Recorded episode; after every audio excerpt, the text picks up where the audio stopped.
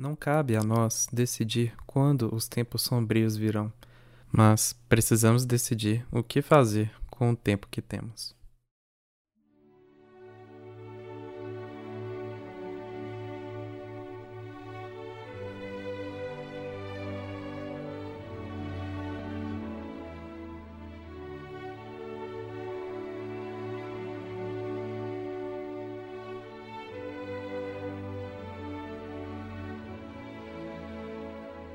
Olá pessoal, sejam bem-vindos ao meu segundo episódio do podcast do Livro Certo. E hoje eu quero conversar um pouco com vocês sobre por que precisamos tanto de ler sobre fantasias. Apesar de ser um gênero que sofre muito preconceito por ser considerado um, um gênero né, literário muito focado para crianças, na verdade eu vim aqui para mostrar para vocês que nós, adultos, jovens, precisamos muito desse tipo de literatura. E muitos problemas, às vezes, da sociedade, às vezes de entender a própria realidade, acontecem pela falta da leitura da, de um conto de fantasia.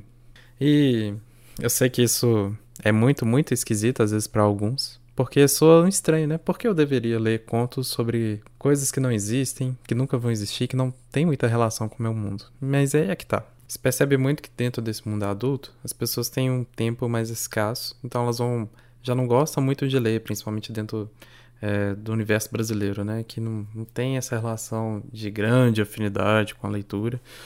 E é um dos motivos, né, de eu ter criado o livro certo, principalmente para mostrar para os cristãos que eles precisam ter uma afinidade com a leitura. Mas aí quando a pessoa vai ler um livro, mesmo sendo um livro de qualidade, é aquele livro técnico que é muito da área da pessoa.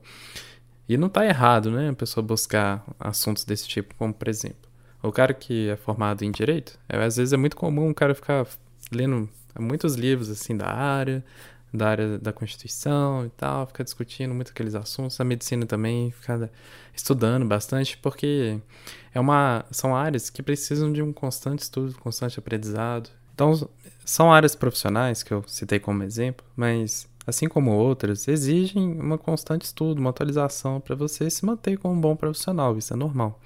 Mas, infelizmente, né, às vezes as pessoas acabam se envolvendo numa bolha e essas pessoas chamam essa bolha de realidade e quando acontecem alguns eventos, né, dentro da vida dela, ela não consegue interpretar, não consegue entender, porque ela só consegue analisar, né, naquele aspecto da vida dela. Por exemplo, se o cara é um biólogo, ele só consegue analisar a vida como um biólogo. Ele não consegue ver, às vezes, um conhecimento multidisciplinar numa questão econômica, às vezes numa questão geográfica, demográfica, numa questão cultural, religiosa, né? Assim, entenda que eu não estou falando que isso sempre acontece, mas é o mais comum, não somente no caso da biologia, que foi só um exemplo, mas é muito comum você ver as pessoas fecharem bolhas né, existenciais e tentarem chamar isso de realidade.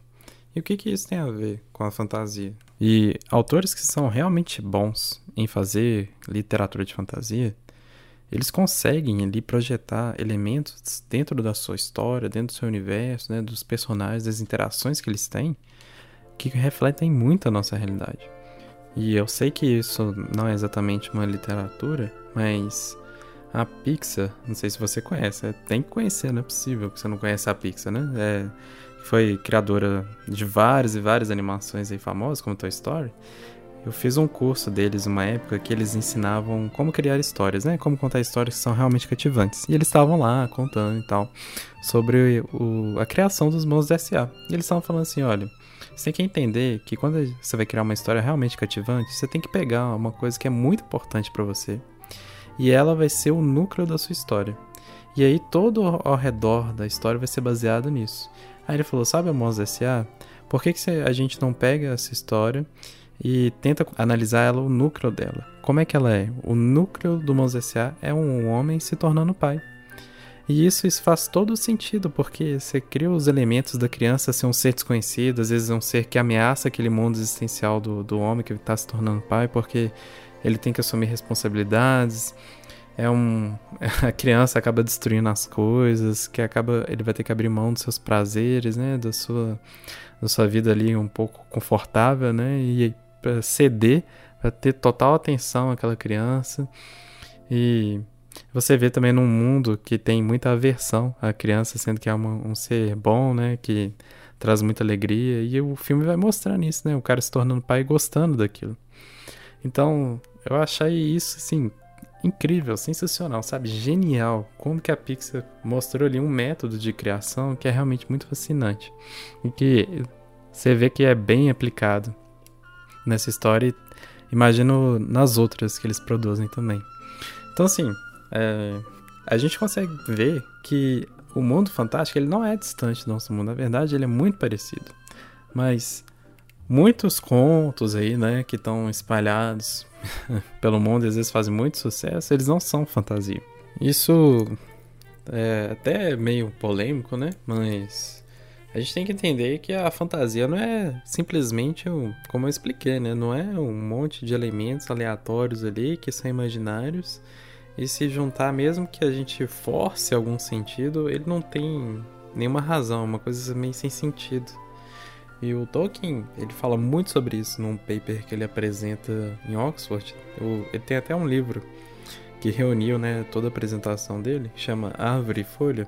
E ele conta, explicando assim, todo o estudo dele, mostrando que esses contos de fadas, essas criações fantásticas, elas dependem de usar elementos de um mundo fantástico. E aí entra numa questão mais filosófica do Tolkien, mas é fascinante, porque ele fala que assim, esse mundo fantástico, ele não é tão fácil assim de ser, é, de ser descrito, né? Na verdade, ele é praticamente indescritível, de tão incrível que ele é.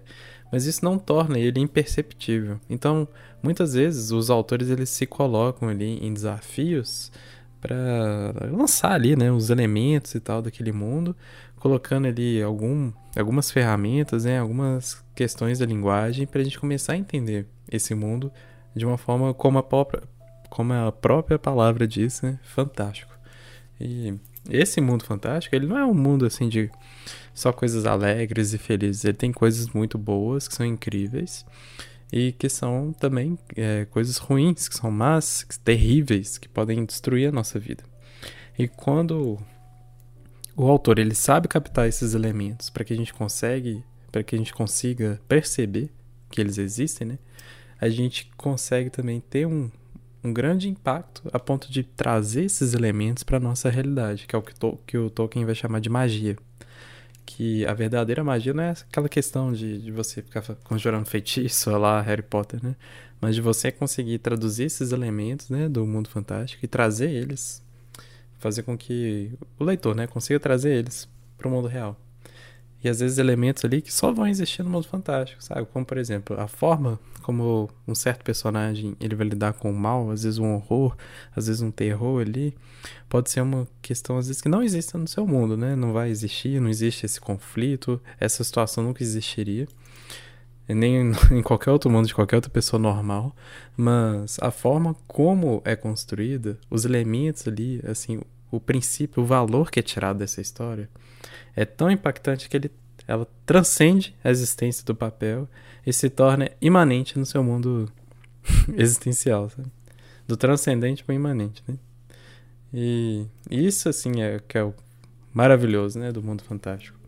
E aí a gente entra naquela questão, pô, mas como que o cara ele vai criar uma fantasia de uma forma racional? E aí que entra é, o elemento chave, assim, o Tolkien ele fala que, nesse paper né, que ele apresenta, que a, a criação, o ato de criar, de exercer a fantasia, é um ato racional.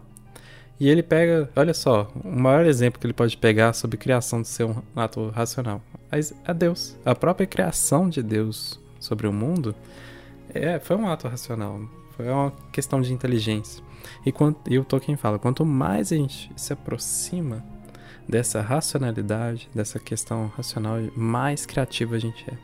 Mais a gente se aproxima de conseguir é, descrever né, esse mundo fantástico. E isso é, assim, foi muito, muito, muito importante para mim também ler sobre isso, porque eu tinha muita dúvida, né? Pô, como é que a gente vai conseguir diferenciar o que é um conto realmente bom de fantasia e o que não é, sabe? E ele traz aí uma conclusão, assim, muito bacana. Que tem muita gente que acha que faz fantasia, mas a verdade é só uma ilusão mórbida. Ou seja, o cara não tem razão, não tem pensamento racional nenhum sobre aquilo, sabe? É tudo uma junção de aleatoriedade que por acaso às vezes pode até fazer um sentido, mas é morto, sabe? Não agrega nada, não traz nada para sua vida, você não consegue fazer nenhuma transição, não não é um conto fantástico. Não é um conto de fadas, né? Não é um conto de fantasia. Temos que levar em conta também, assim como Tolkien explica, que a fantasia é uma atividade natural do ser humano e ela não vai inibir o conhecimento científico, ela não vai anular esse conhecimento científico. Na verdade, ela precisa dele. E quanto mais você pratica a fantasia, mais você vai ter sede por esse conhecimento, pela verdade e pelo que realmente né, acontece. Como, por exemplo, tem muitos personagens, às vezes, que são criados, que às vezes eles são muito baseados em eventos históricos ou personagens históricos. Então, às vezes, o cara ele quer é, criar um, um, conto sobre os ângulos saxões lá. E, e, aí ele vai pegar a história de um cara que ele gostou muito, que realmente existiu, e dar uma aprimorada nele, em detalhes de personalidade, baseados na realidade, mas coloca alguns outros elementos para deixar o personagem ainda mais interessante. Então, a, a fantasia em si, quando ela vai ser criada com qualidade mesmo, ela se preocupa com a verdade, se preocupa em exercer ali é, um conhecimento que, mesmo que ele seja ali um pouco é, escondido, existe um conhecimento científico ali que está sendo utilizado. E se a gente for pensar no aspecto religioso, é muito interessante, porque se Deus é criador, e se Deus nos criou e nos tornou imagem e semelhança, quando a gente exerce essa criação também, a gente está sendo como um subcriador, exercendo ali a imagem e semelhança de Deus como criar também, no ato de criar. Então, exercer fantasia, a gente pode concluir que é exercer a imagem e semelhança de Deus, o que é incrível. Não, isso aqui quando eu vejo eu vi o Tolkien chegando nessa conclusão, eu surtei assim, pirei, eu falei: "Nossa, isso aqui é hemorragia nasal, isso aqui tá explodindo meu cérebro, de tão sensacional que é". Então, colocado dessa forma, é muito importante que a gente perceba também os outros benefícios da fantasia.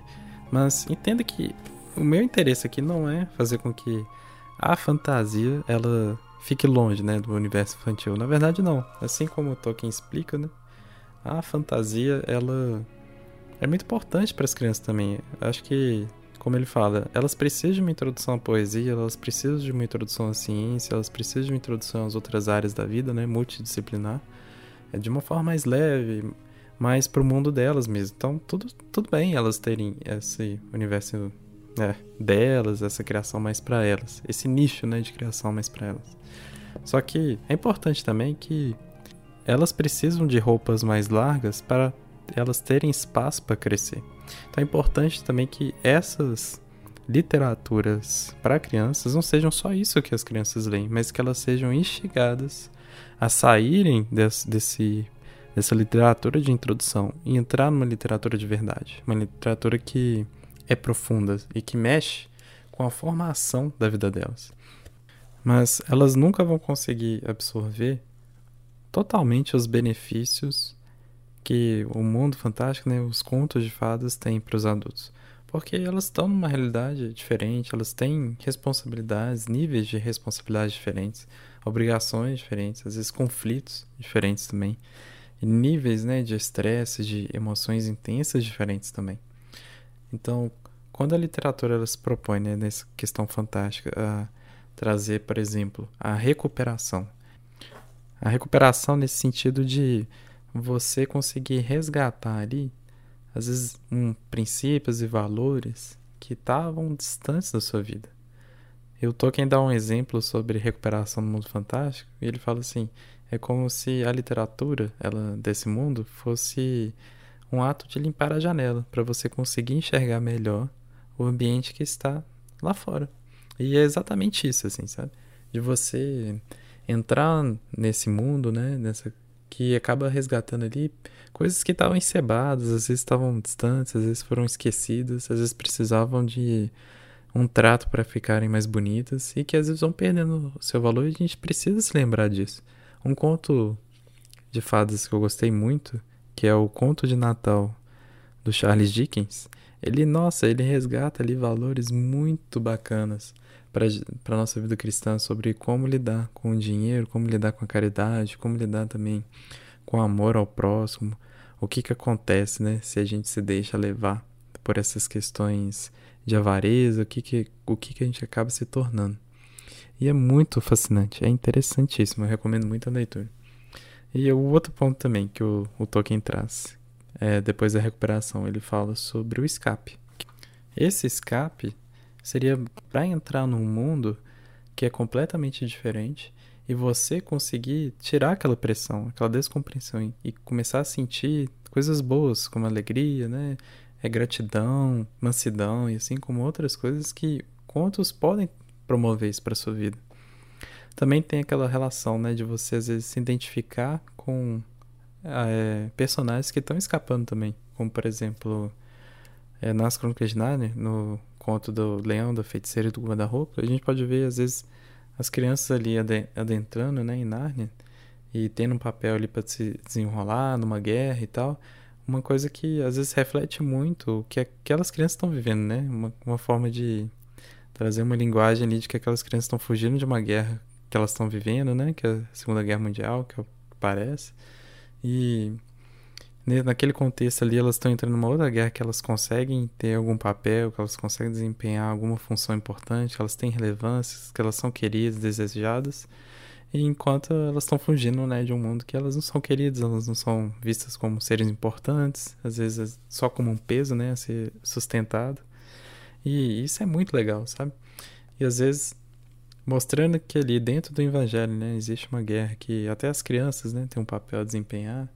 É uma linguagem que ele os traz que é muito boa e que pode ser um escape para sua vida também, né? Não precisa necessariamente ser uma criança para precisar sentir isso, né? Tem muitos adultos também que ao ler Crônicas de Nárnia, mesmo, né, sendo um conto mais infantil, ele traz esse escape também pra gente às vezes resgatar, né, esses, é, esses princípios, né, desafogar às vezes de magos ali que não são necessários para nossa vida.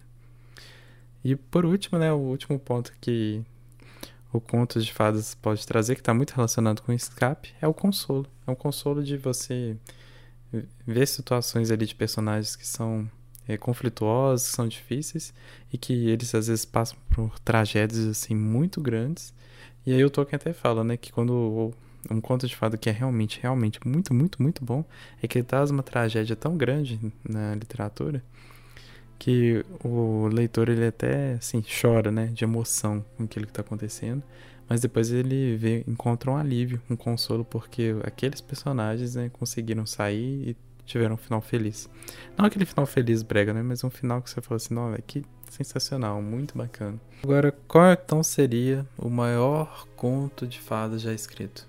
E é muito bacana que o Tolkien ele responde isso no paper dele, falando que o maior conto de fadas é a nossa realidade, porque a nossa realidade, principalmente realidade cristã, ela é cheia, né, de elementos assim, de coisas fantásticas como a história de Moisés, a história de Abraão, assim como de todos os outros, né, é, profetas que passaram na, na Terra, né, assim como a história é, de todo o cristianismo primitivo, basicamente, e ela é, tem a maior tragédia de todas, que é a morte de Cristo.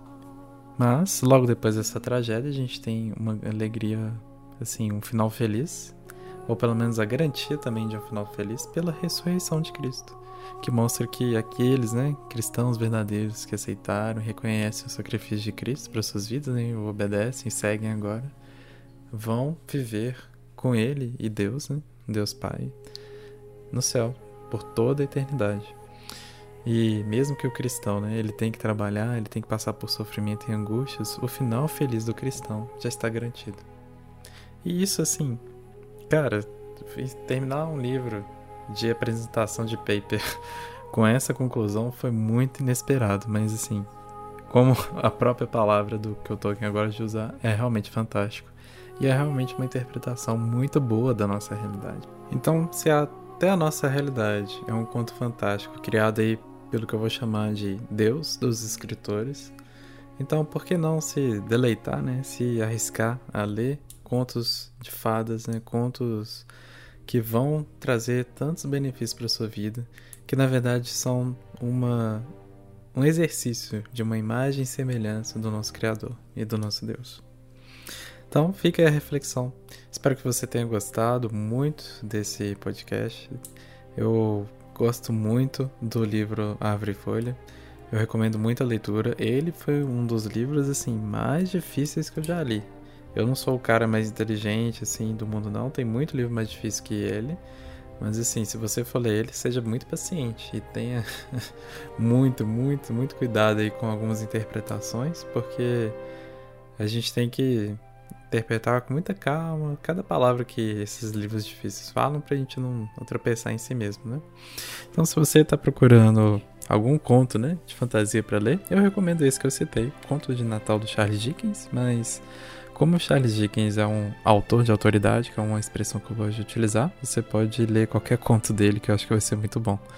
Então, pessoal, muito obrigado por ter me acompanhado até aqui. Eu espero que você se aventure nesses mundos fantásticos e que eles possam ter um grande impacto na vida de vocês. Se vocês quiserem mais indicações, é só entrar em contato comigo lá nas redes sociais, na página do arroba o livro certo. Estou esperando vocês lá e até a próxima.